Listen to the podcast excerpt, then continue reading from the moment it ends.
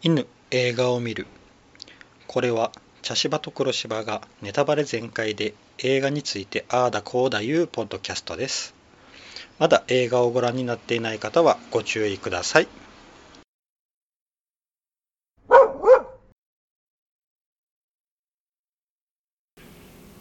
茶芝です。黒芝です。はい今回ははい。ノープはい。です。はい。面白かったですね。うん、うん。面白かったです。なんか途中までは何が起こりよるんか全然わからんかったんやけど、だんだあんだんだん、のちょっと私が思ってたのが、うん。えー、スティーブン・スピルバーグかな、うん、のあの宇宙戦争ああはいはいはいはい。あとですね、うん。えー、あれは何だったっけなあのプレデターとか、うん。なんかそんなのをちょっとうん。思っちゃいましてね。プレデター見えないじゃないですか、宇宙戦争なんか闇雲になぜか襲われるって、う。なんかうん。うん、うん。この2つが私の中でよぎりました、うん。はい。あまああの SF ホラうん。ーですよね、うん、あのなんとなくこの UFO ものいうのは聞いとったんですけど、うん。まあ UFO ともちょっとまた違う。あれは UFO じゃないですね、あでもあの UFO って未確認飛行物体、うん。なんか映画の中ではなんかうん。U、なんかまだ別の呼び方をされだしたって言ったんやけど、あのもともと UFO は未確認飛行物体だから、うん。何が飛んでてもうん。それが分からなかったら全部 UFO なんですよね、うん。例えばあの鳥の概念がない人に、うん。空に飛んでいる鳥を見たら、うんあれ何？ってなったらそれは未確認飛行物体なんやね、そうですね、うん。うん。だから今回の場合はもう本当にまあ UFO もの言ったら UFO ものなんですよね。うんううん。ん、そうですね、うん。うん。おもしうんうん面白いですうねん、まあまさかこう、まあうん。終わりの方の終盤中盤、うんうん。中盤以降の話になりますがやっぱり私たちの中で、うん。ああいう宇宙に浮かんでる円盤ってなったらそれは乗り物だと思うんだけどうん。乗り物じゃなくそれ一つが大きなせ生物であるっていうのは、おーっていううん感じでしたね。そうようね、ん。そういうの初めだから分からないんですよね、なうん何が何やら、ううんあの初めになんだあれはとかって言うけどえな何が飛んでるのと思ったら雲ってあって、うん。その一つの雲が全く動いていないと、うんそう。うん。だからそもそも最初のお父さんが亡くなる時に、うん。見えないんだけれども空に何かがいるんだなっていう感じはあって、一体何なんだろうっていうね、うん。そうそうそう。でそのそもそものオープニングでうん。あの人がねうん。こうチンパンジーと人が倒れてる人とチンパンジーが映ってえ何何何何これ一体っていう、チンパンジーが暴れたのかなぐらいの感覚はあったけど、うん。あの Gordy's Home っっていうなんかドラマがあってそのドラマがすぐ終わったらしいんやけどうん。それがそのゴーディっていうチンパンジーがまあ暴れて。あの暴れてしまってうん。そこでこうちょっとこう事件が起こっうん。事故が起こってうんで打ち切られたっていうね。うんいうところのシーンですようね。うん。ん。でもねあれも結局うん。まあ途中でとかでもいろいろうん。出てくるんですけど、うん。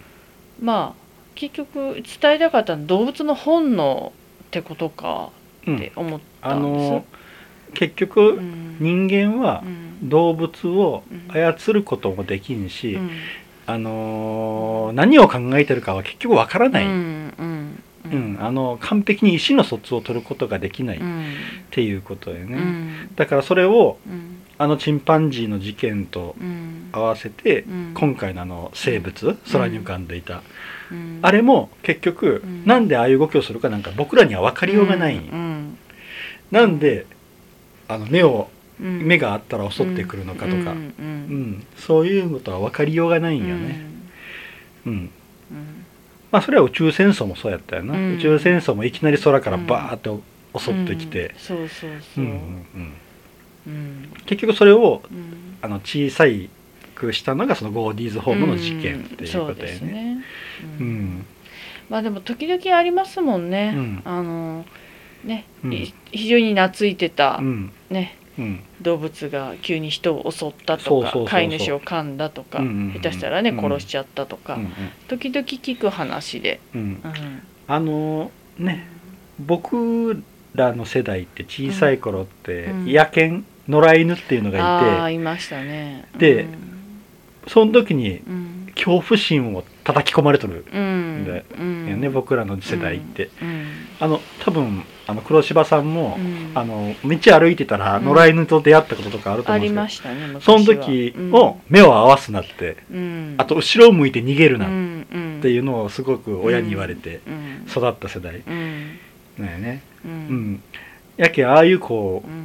うね初めにこうは馬、うん馬の撮影の時うん。に一回事故りかけたうんうん。よね、あのスタッフがなんかいきなり馬にメイクをしようとか言い出して、うん。そしたら後ろに立って、うん。馬の後ろには絶対立っちゃダメだよね。いやもうねあのスタッフ陣バカじゃないと思って馬の後ろに立っちゃいけんし、うん。馬が疲れてるんやったらいくらうん。女優がうん。やりきになっとっても、まず動物優位にしないといけないのに、こいつら全然優しさねえなと思って、案の定ね、うん。なんかあの目の前にこうあの鏡みたいな。鏡みたいなのね。うん。あれも結局あの目目を、うん。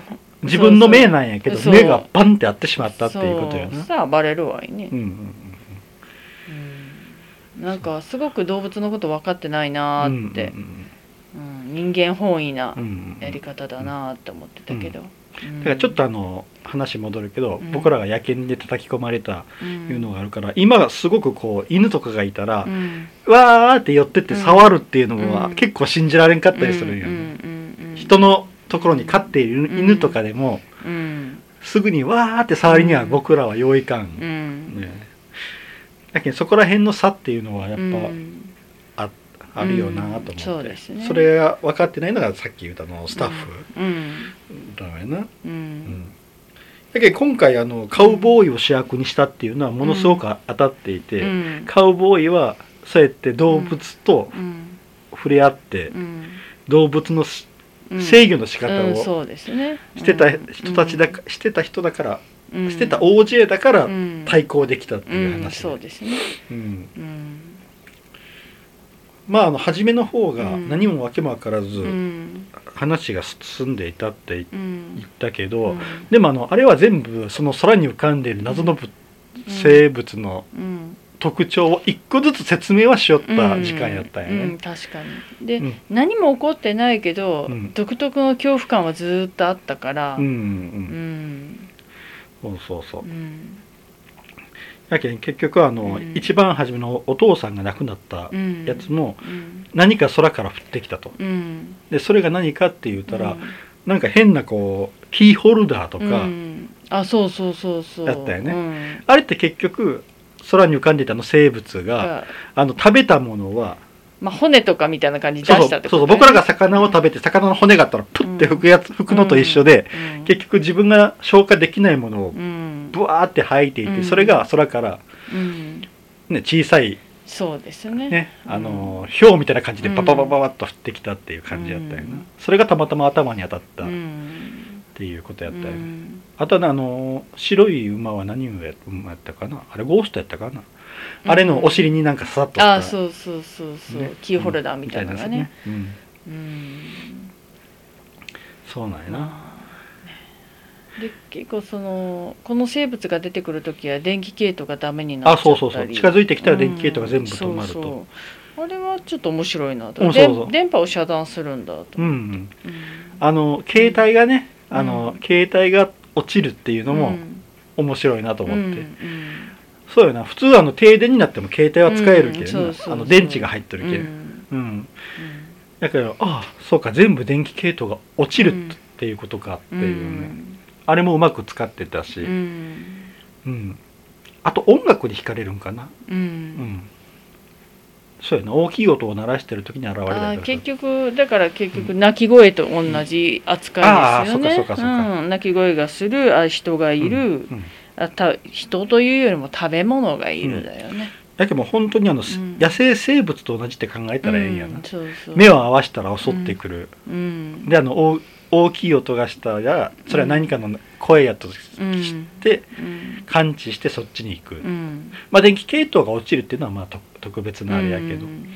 うん、であと普段はこう隠れてうん。ハントするために狩りをするために隠れてずっとじーっと様子を伺って。お腹すくまではじっとしてるのよ。あそうかそうかそうやな。そう。うん。そう。だからあのん。たくさんの観客の人を食べた後はうん。しばらくおとなしかったのよ、うんうん。うん、そうやな。そう。だからなんかううんーんってうん。いろいろこうなんだろうあえ謎の生物ではあるんだけれどもん。極めて野生生物らしい、うんそうやな。うん。だけどあの半年間動かないうん。雲やということは、あそこを狩り場として見張り寄ったってことよね、うん。あそうですね、ううんん。そうそう、うん。であとあそこで手なずけてようとしていたっていうセリフがありましたよね。あのあの人。あのあの中国系の人。うん。あのさっきのゴーディーズうん。ホームの、うん。えっ、とあれに出とった。そう子役で出ていてたた人で、うん。えっ、とあのアジア系の人よね。そうそうそうそう、うん。彼があの結局うん。馬を餌にしてうん手なずけようとしていた、うん。あやけん飼いよったんかをそうう、そう。でだから返せないわけよ、うんうん、10頭買ってもああそうか買い戻しはできない。あなるほど。そうかそうかそうか、食べちゃう餌だから。ああなるほど。今やっと腑に落ちた、うん。そうかそうか。うん。そういうことか。そでううん。あのそこそうそうそうそう。う、んそこで、うん。あの今度ショーをやるからって、うん。ちょっとあのチラシを持ってきたあのチラシを見た時に、うん。馬がうん。空にこう UFO に吸い込まれるように絵を描いた時、うん。あそういうことかって王子は腑に落ちて行ったんか、そうそうそうそう。なるほどそういうことか。ん。助けなきゃって。あのラッキーを、そうラッキうん。ーいい馬やけんね、うん。ラッキー、うん。このストーリー全部あのうん。生き物の名前、ほぼ馬やけどあそうですね。でこううん。区切られと章って。立てされてましたね、うん。で1個だけあのゴーディーって入っとって、うんうんうん。あとあのじじいちゃん？あジージャン。やってジージャンって生物に名前つけたよな、うん。そうそうそうであれはもともと一番初めにうん。こう、えー役者馬うん。みたいな感じでうんうん売り込もうとしたんやけど失敗したうん馬やな、うんあれあれうんあのショーの時にうん。あのさっきのアジア系の人、うん。うん。あれ名前何やったかな。ううん。ん忘れたけどあのうん。自分が初めて恋をした女性、うん。メアリー・ジョうんーって、うん。あれはあの娘さんの方かな？お母さんの方かな？多分あのお姉さんみたいな役だった人かなうんって思いますけどね。あのーうん。人ってな顔をこううん。隠して、うん。だけどちょっとめっくれた時にやっぱりこう顔がな、うん。そうそう。うん崩れとったっていう、うん。まあなんか怪我を負って。うん。あのうん。そのゴーディーズホームうのん。シーンが途中でこう、うん。回想シーンで出てくるやん、うん。事件が、うん。うん、あの時に、うん。あのー結局ゴーディーも多分、うん。目が合うたんやろうなと。多分そのメアリーが誰かにうん。目が合うて、うん。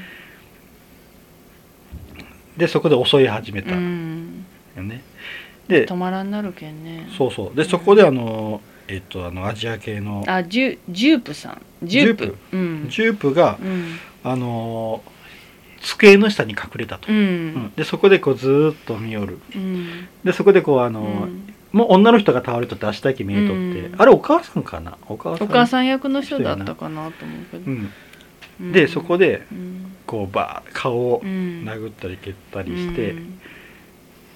でそっからこうお父さんに行った時、うん。お父さんも本当にこう、うん。顔を真向かいにして逃げよるから、もう目が覆っとる状態なんよな、うんでそこでこうお父さんがうん。扉の向こうで攻撃されて、うん。そっからこうゴーディーがうろうろしょるけど、うん。そのジュジュールに気づく、うん。でこっちに向かってくるんやけどちょうど目の高さであこうあのあそうあのテーブルクロスかな、テーブルクロスかなんかで隠れとる、うん。ちょっとこう透う明、ん。ね透けてなるんやけど、あれが良かったんやろううな、んあとちょっとあの今ちらっと見た解説のうん。うんやつを見たらあのほらヒールハイヒールがちょっとズームアップされてたじゃないですか、うん。あのハイヒールを見よったんがいいんじゃないかってまあとにかく目が合わなかったことがいいってことなんですけどうんそうそうう。ん。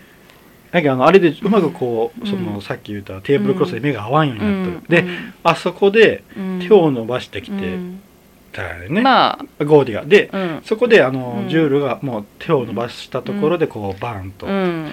でなんかあの初めにこうジュールのが部屋を、 Gordy's Room のこの部屋うん。を見せてくれた時にポスターみたいなのがあって、すごくあの感動的な感じでこうシルエットでこう、二人で拳を合わせてるみたいな感じになっとったけど、うん ET みたいな感じでねあんないい話じゃないよなと思って、うん。実はあそこで。違う違う。だからあのうん。これは多分象徴だったんじゃないかなと思う。あのこの映画の中ではそこしか出なかったけど多分、あのホームドラマの中でうん。こう2人があのチンパンジうんーゴーディとジュールがこうやってこう拳同士合わせるっていうシーンがああ普通に入っとったんか。でうん。でそそそこであのそれをう、うん、であの惨劇の後にそれをゴーディがしてきたから、うん。あ自分はゴーディに襲われないって思ったっていうことなのかなって私あは思ったんですよ。ううん。うん。僕は多分あのそんなうん。甘えっちょろいもんじゃないんやろうなと思って、うん。あのままこう手をガッと掴まれて、うんうん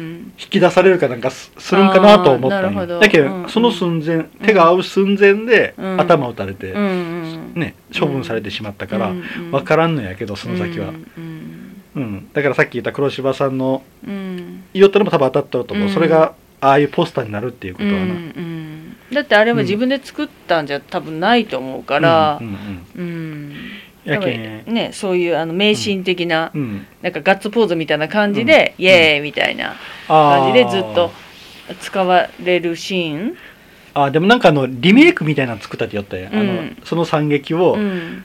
あの誰かこう俳優があの、うん。ゴーディになって演じたっていうリメイクを作ったいうだけ、もしかしたらそのうん。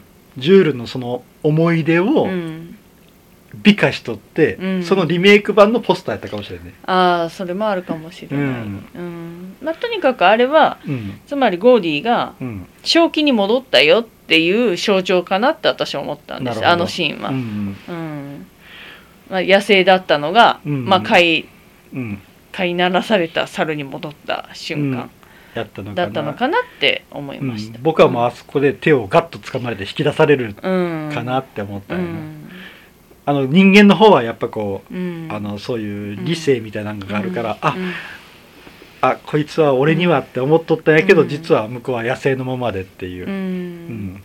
あのまあ茶島さんは動物を飼ったことないんであれですが、うん。私は飼ったことがあるので、うん。ああいう時があるんですよ。あわーって暴れたわーって暴れてふっと戻ってくるんです。あうーん。だからそのふっと戻ったのかなって。なるほどな、ううんんうんあのーこの物語ってやけん動物は何をするかわからないっていうのがあって、うん。あのその初めにゴーストってこううん。一番初めゴーストやったかな？ゴーストで、うん。ゴーストはなんか現れた時に急にこうブワーって走り出して、うんね。まあ、あれは逃げたのかな？逃げたんかな？向かっていったのどっちかわからないけどでも馬って臆病な動物なので、自分から向かうことはないと思うしやっぱり野生の本能で身の安全が一番だから。うんうーん。うん。うん、まああのー襲われるかどうかはわからないけど、なんなんかうん。よくわからない。もんでも敵意みたいなのはわかるうん。けんね、うん。うんそうですね。うんあのーね本当うん。その章立てでこう、うん。あのー馬うん。をやっていくうん。っていうのがなんか面白かったな、うん。でもどの馬もなんかうん。そういうこう食べられるシーンみたいなのはなかったよな、うん。なんかスターだけやばかったんですよ。うん、うんまああのラッキーラッキーかラッキーか、うん。ラッキーだけがやばかった。だってあれをラッキーを餌にしてうん。おびき寄せようとしてたからうんんううん。やばか一番やばかったんですよ、うん。うん。でもラッキー以外全員人間が食べられるっていうことで終わりましたけどね、あれはうん。食べられてないんかな。全部あの結局あのそっから現れなんだやろ。馬が。うん。結局最後ラッラッキー1頭だけだとったんやまあまあねあでの画面上にはね、うんやけん逃げたのか食べられたのかそこは分からんけどあまあどういう動きやったかわからんけど。馬は一回出ちゃうと戻ってこれないらしいからね。うん。まあ逃げたんやったらね。想像に任せるってとこなんでしょうねそうやな。おそらく。うん。であのあれよな、うん。やっぱうん。あのラストうん。の後半の作戦、作戦なんやけどな、うんあのう、ん。あれが一人あのおじいちゃん、あ映像さ映像の人、うんうん、ドキュメンタリうんー映像、うん。捕食を取りたがる人ね。そうそう。あのずーっと捕食のやつをうん。映像をこううん。編集しとった、うん。うん。ホルストか、ううん。んホルストがねあともう一人あのカメラ カメラをつけてくれた、うん、ホームセンターの少青年、うん、あの人エンジェルやったかな。うん。うん、彼いいよね、うん。うんそうそうそう、うん。やな。であの妹がエメラルド。うん。でお兄貴がキュ、えー、OJ か。うん。うん。やな。あのうん。作戦、うん。うん作戦もあれもようできとったな、うん。面白かった、うん。あのーやけんうん。結局その電気がうん。止まる、うんっていう。止まるイコールやつがやってくるっていうのをどうやって表すかって言ったら、うん。あの送風機でこう、うん。そうあの人形よくねお店の前にそうそうそうフラフラしているあの。人形な、うん。確かにあれやったら分かるよなと思って、うんあれがと、ね全部電気でか風を送りよるから、うん。あれが止まったら来てるっていうね、ううん。んあれはおよう考えたなと思う、であと手動カメラ、うん。ね、あのフィルムのね、うん。手で回し昔のやつやな、うん。やけんあのーこの OJ のところが一番初めにこう、撮影された映像が馬に乗る黒人のうん。映像でそれが自分のひいひいおじいちゃんうに、ん。やけんあの時も多分手動カメラで撮っとるみたいで、うん。それがねまあつながってるわけよね。がっとるよね、ううん。んでそれを撮るのは馬に乗っとる OJ が襲われるとこうろやけん、んうん。そうそうそう。うん。であと、うんあのそこになんか記者が、あそうそう YouTuber みたいなね記者がね、うん。来たけどね。うん、またあいつのねヘルメットがねそうそうそう。ピカピカなんよね。そうそうそう。うん。あの鏡ミラーみたいになっとるね。そうそう、うん。おいおいと思って。うん。で結局あれがねあのー映り込むけんうな、んそうそう、うんやめろって言ってるのに。で、うん。なんか「お前はかあの有名になりたくないのか」とか言って「いやうん。うん誰しもが有名になりたいわけじゃねえよ」うんっていうね。まあでもあのあのミラうん。ーやったけん、うん。あの OJ はこう覆いかぶさっとる時にうん。近づいてきたのが分かったけん、ああそうやね。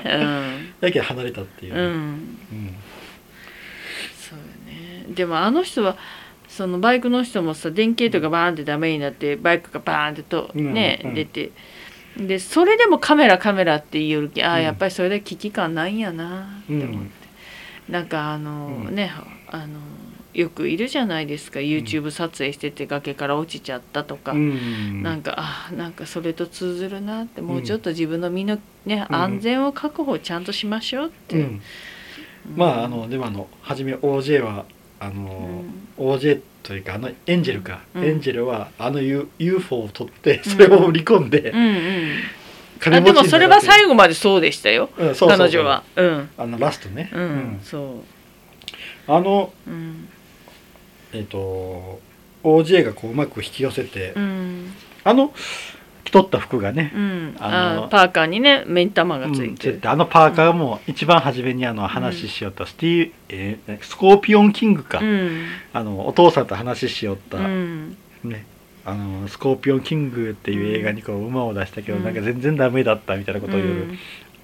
して後ろに「クルー」って書いてある、その時のうん。あれを出してきて、うんで結構伏線がうん。張られててちゃんと最後回収していきましたよね、うん。あのそれこそあのもうほんと終盤で井戸で写真撮るシーンとかね、ああそうやうん。な、あれもたま、またまねエルがエリザベスがあそのえエンジェル。はいあエンジェル。じゃないエンジェルはまあおまあでもお彼女エルって呼ばれてたから。うん。でエメラルドだ。エメラうん、彼女がねあの、うん。ねテーマパークに行った時に、なんかみんなが覗き込んでからチロって覗き込んだらカメラカシャってってあごめん映り込んじゃったってね、いうシーンがあって、うん。それがラストにねつな。ながっていくから。ししあのバルーンもね、うん。あれはぼあのあのカウボーイのあれってうん。僕あのなんかうん。ただの建築物かと思ったらバルーンやったんやね。ですね、っうん。ていうかまあテーマパークがああいう状況になったら普通あんなバルーンはすぐにうん。下げるんだろうけど、うん。下げてなかったんだっていううん。ね、うん。まあ全部吸われちゃったからね。うんであの写真撮影する時には、あの吐き出したお金やったけど、ああそうですね。うん。やけあのちゃんと全部うん。そのねうん。あのジージャン通称ジージャンの、うん。あの生物のあれをね、うまくこう使ってるあのね。あのうん。ラストでうこん。う、ねあのー OJ とうんエメラルドがこう、うん。ちょうどあの生物のうん。前と後ろでこうん。う向かい合って。うんうん。でその時に初めてこう生物のあの、うん姿。姿が分かるんやけど、うん。アメリカの描くモンスターってあんな感じよなって。ね。あの日本の怪、うん。日本は怪獣文化がこう、詩がこう染みついてるから、うん。どうしてもこう二足歩行の恐竜的なものをえ描きがちなんやけど、うん。アメリカの描く怪獣ってあんなのよねって、うんなるほど。うん、なんやろすごくこう、うん。洗練されたデザインみたいな、うんうん。あのクローバーフィールドっていう映画うん。を見た時も思ったし、あのアメリカ版のハリウッド版ゴジラを見た時も、うん。その相手がなんかすごくこううん。怪獣というよりも、うん。なんかこうすごく洗練されたデデザインのモンスターみたいな感じで、ううんなるほど。だけどアメリカの映画こうモンスターってあんな感じよなーって、すごく思いましたね、そっか。私なんかあれポケモンのキャラに似てるなと思ったんですよね、うん。あの蝶々のやつ。かな。なうん。んなんかポケモンっぽいなと思って、あ私もポケモンに毒されてるわと思いながら、うん。ちょっと、うん思い出せないんですけど、ううん。ん。あの子な両端にこう向かい合った時に、うん。あの自分のこう目を指して、うん。こう相手、うん。あれもな、うん。あの小さい頃のうん。思い出で、うんあの OJ がお父さんにこう、うん。馬を使い方を習いよる時に、うん。お父さんも OJ にずっとうん。教えないけんで、うん向かいなっとってエメラルドが向いてない時に、うん。OJ がねうん。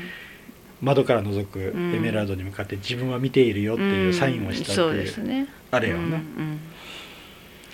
だけどもう本うん。当うん、なんかちょっと感動しましたね。うん。うん、うんまあでもね結局あの二人の兄弟がねうん。頑張って。そうそう。だけど最後はななんやかんやでエメラルドがねうん、やっつけね。着を、決着をつけたけうんどな、あのその前のシーンでうね、ん。ホルスト？ホルスとかねあのカメラマンがねせっかく映像撮れたのに、うん。いやもっといい映像僕が不可能な映像を撮り撮るって言ってまあ言うたら自分が食われちゃうじゃない、うんうん。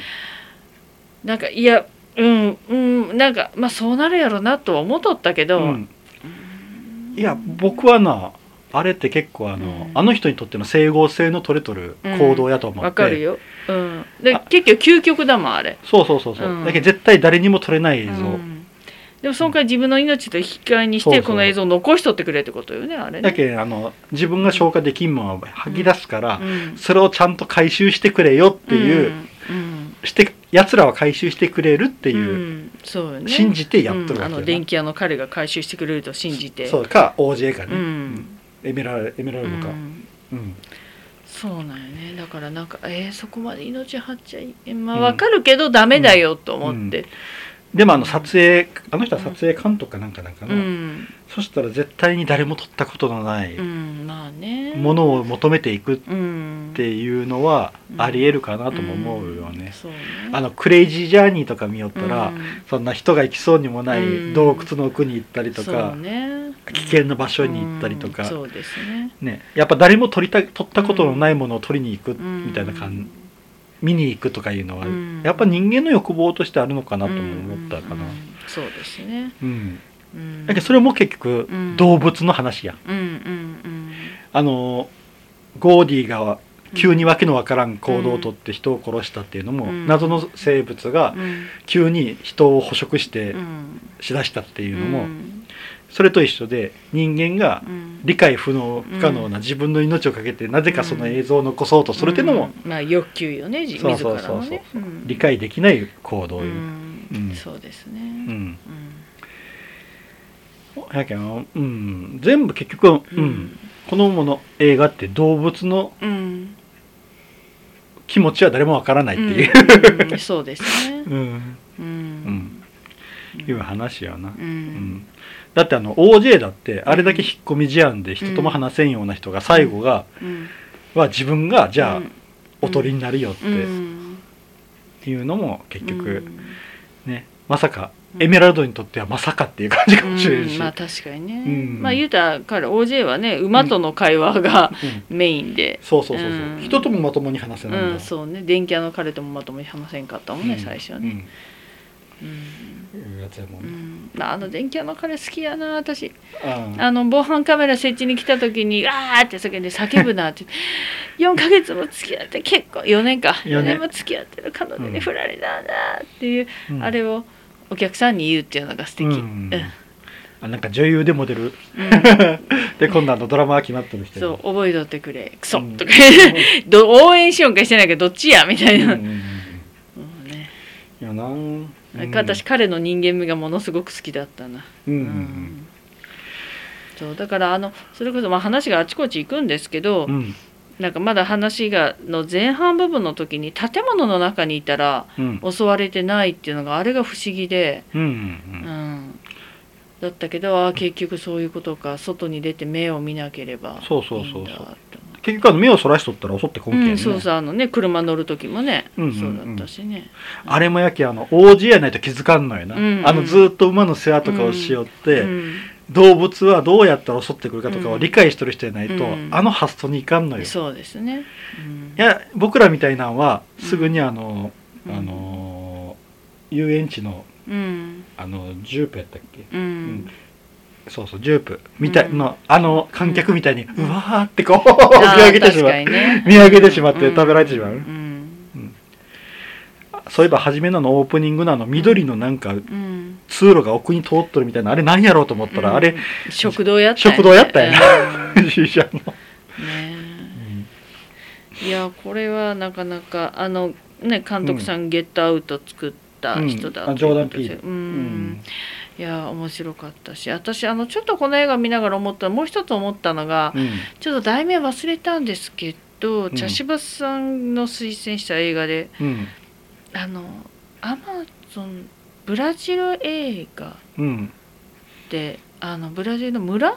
あバクラウ？それうん。もちょっと思ったんですよ。独特な不穏な感じ？あー。うん。ずーっと不穏な空気が流れてるそうそうそうそうそうそう、うん。まあバクラウとは全然最後の方話から全く違うけどね。全く違うんですけどこう流れて独特な雰囲気とうん。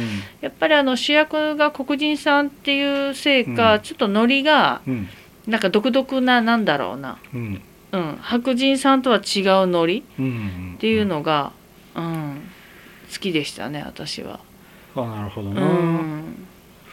あな確かになノリノリ独特よな、うん。うん。なんかやっぱりあのねあの、うん、ソウルソウルにあるのかなみたいな、あの黒人うん、の監督さんが作る映画って、ううんん確かにあの、うん、うん、全然違うノリがありますよね。そうそうそうなんですよ。だからすごくちょっとアフリカンな感じと言いますか。う、ん、うんあの音楽ねあのあ。レコードもしすごく使いよったしね、あそうそうそうなんかやっぱりね、ちょっとへ映像手法も違うしう、ん。うん。あのうん、ハリウッド映画っぽくないうん、楽しさがありました。なるほどな、うん。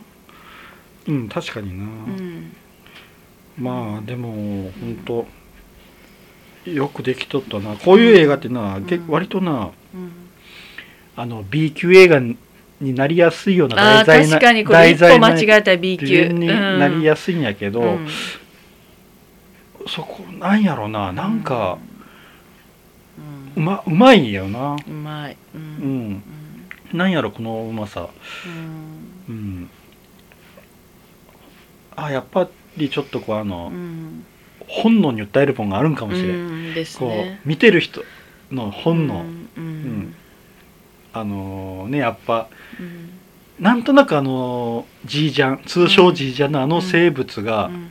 野生確かに野生生物っうん。ぽさがあったけんかな、やけですね。ん見よるこう人間の本能に寄ってるもんがあるんかもしれんな、うん。あこいつは危険やっていう、うん。あとあの、えっと、分かりやすいそういう特徴を作っとったっていう、うん。ね。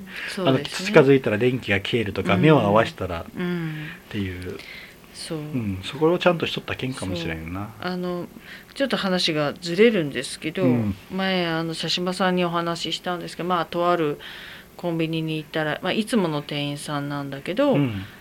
その日日行ったその日だけは私はその店員さんに対してものすごく嫌悪感と恐怖心を感じてしまっでこれは一体何なんだろうと思って、うん。それ以来私そこのコンビニは怖くて行けてないんですよ。うん。うん、だからあれもなんか私の中の、うん。あの店員さんが何かっていうのは別としてうん。私の中の本能とうんその店員さんとの何かがうん。不協和音的なものになったんだろうなって思うんですよ。ん。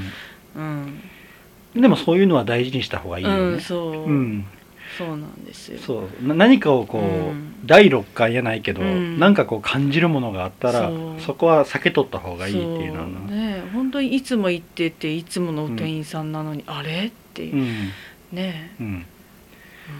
そういうのはそう大事にした方がいいよな。そう。だからこの映画もなんかそういう部分を、ね、そうそうそうそう。使ってるなっていそう感じですよね。ねきちんと馬で始めうん、野生生物っていうのはこういうわけでわからない問題で、うんあとはゴーディーでねあそうそうそう。生物の怖さっていうのを見せとってのうん、ジージャンそう。だからうん、あやけんうん、野生生物的にジージャンも見れて、うん。それに対抗する人間うん。どうしたらええかっていうのをうまくうん組み立てた構成がうまいんやろうな、うん。そうですね。うん、うん、面白かったよな、うん。面白かったです。う、うんん、いやすごいすごい。うん、ですね。ジョーダン・ピールすごいな。う、ん、ですね。また見たいですね。じゃあ次の映画決めたいと思います。はい。はい、1映画大好きポンポさんはい、2マグノリア。はい、3グレムリン。はい、4リコリスピザ。はい、5ちょっと思い出しただけ。はい、6ウエストサイドストーリーはい、です。じゃあ今回は僕がはい、振りますかね。はい。2マグノリアです。はい、これも古い映画ですよね。古いですね。昔見たことあるんですよね。結構長いやつじゃなかったっけ、まあまあ長かったと思います。うん、マグノリア。気合い入れてみない件です。うん。はい、えーマグノリア3時間8分、え長、ー、1999年の映画ですね、うん、えーキャストがうん、トム・クルーズうん、の映画ですね、うん。あ、うん。あれか。思い出しました。うん。あの、えーワンシーンだけ。えーと監督はポール・トーマス・アンダーソンですね、はい。はい、ということはもうちょっと一風変わった映画、メイプ変わってました。うんはい。映画ですかね、はい。うん、あちなみにあの僕がこの後入れたリコリスピザ、うん。あれもポール・トーマス・アンダーソンですね、今回この中に2つ入ってる。ああ、なるほど。ポール・トーマス・アンダーソンの、うんうん。はい次回はマグノリアでいきたいと思います。ははい、以上です、はい。ありがとうございまはい、した、ありがとうございました。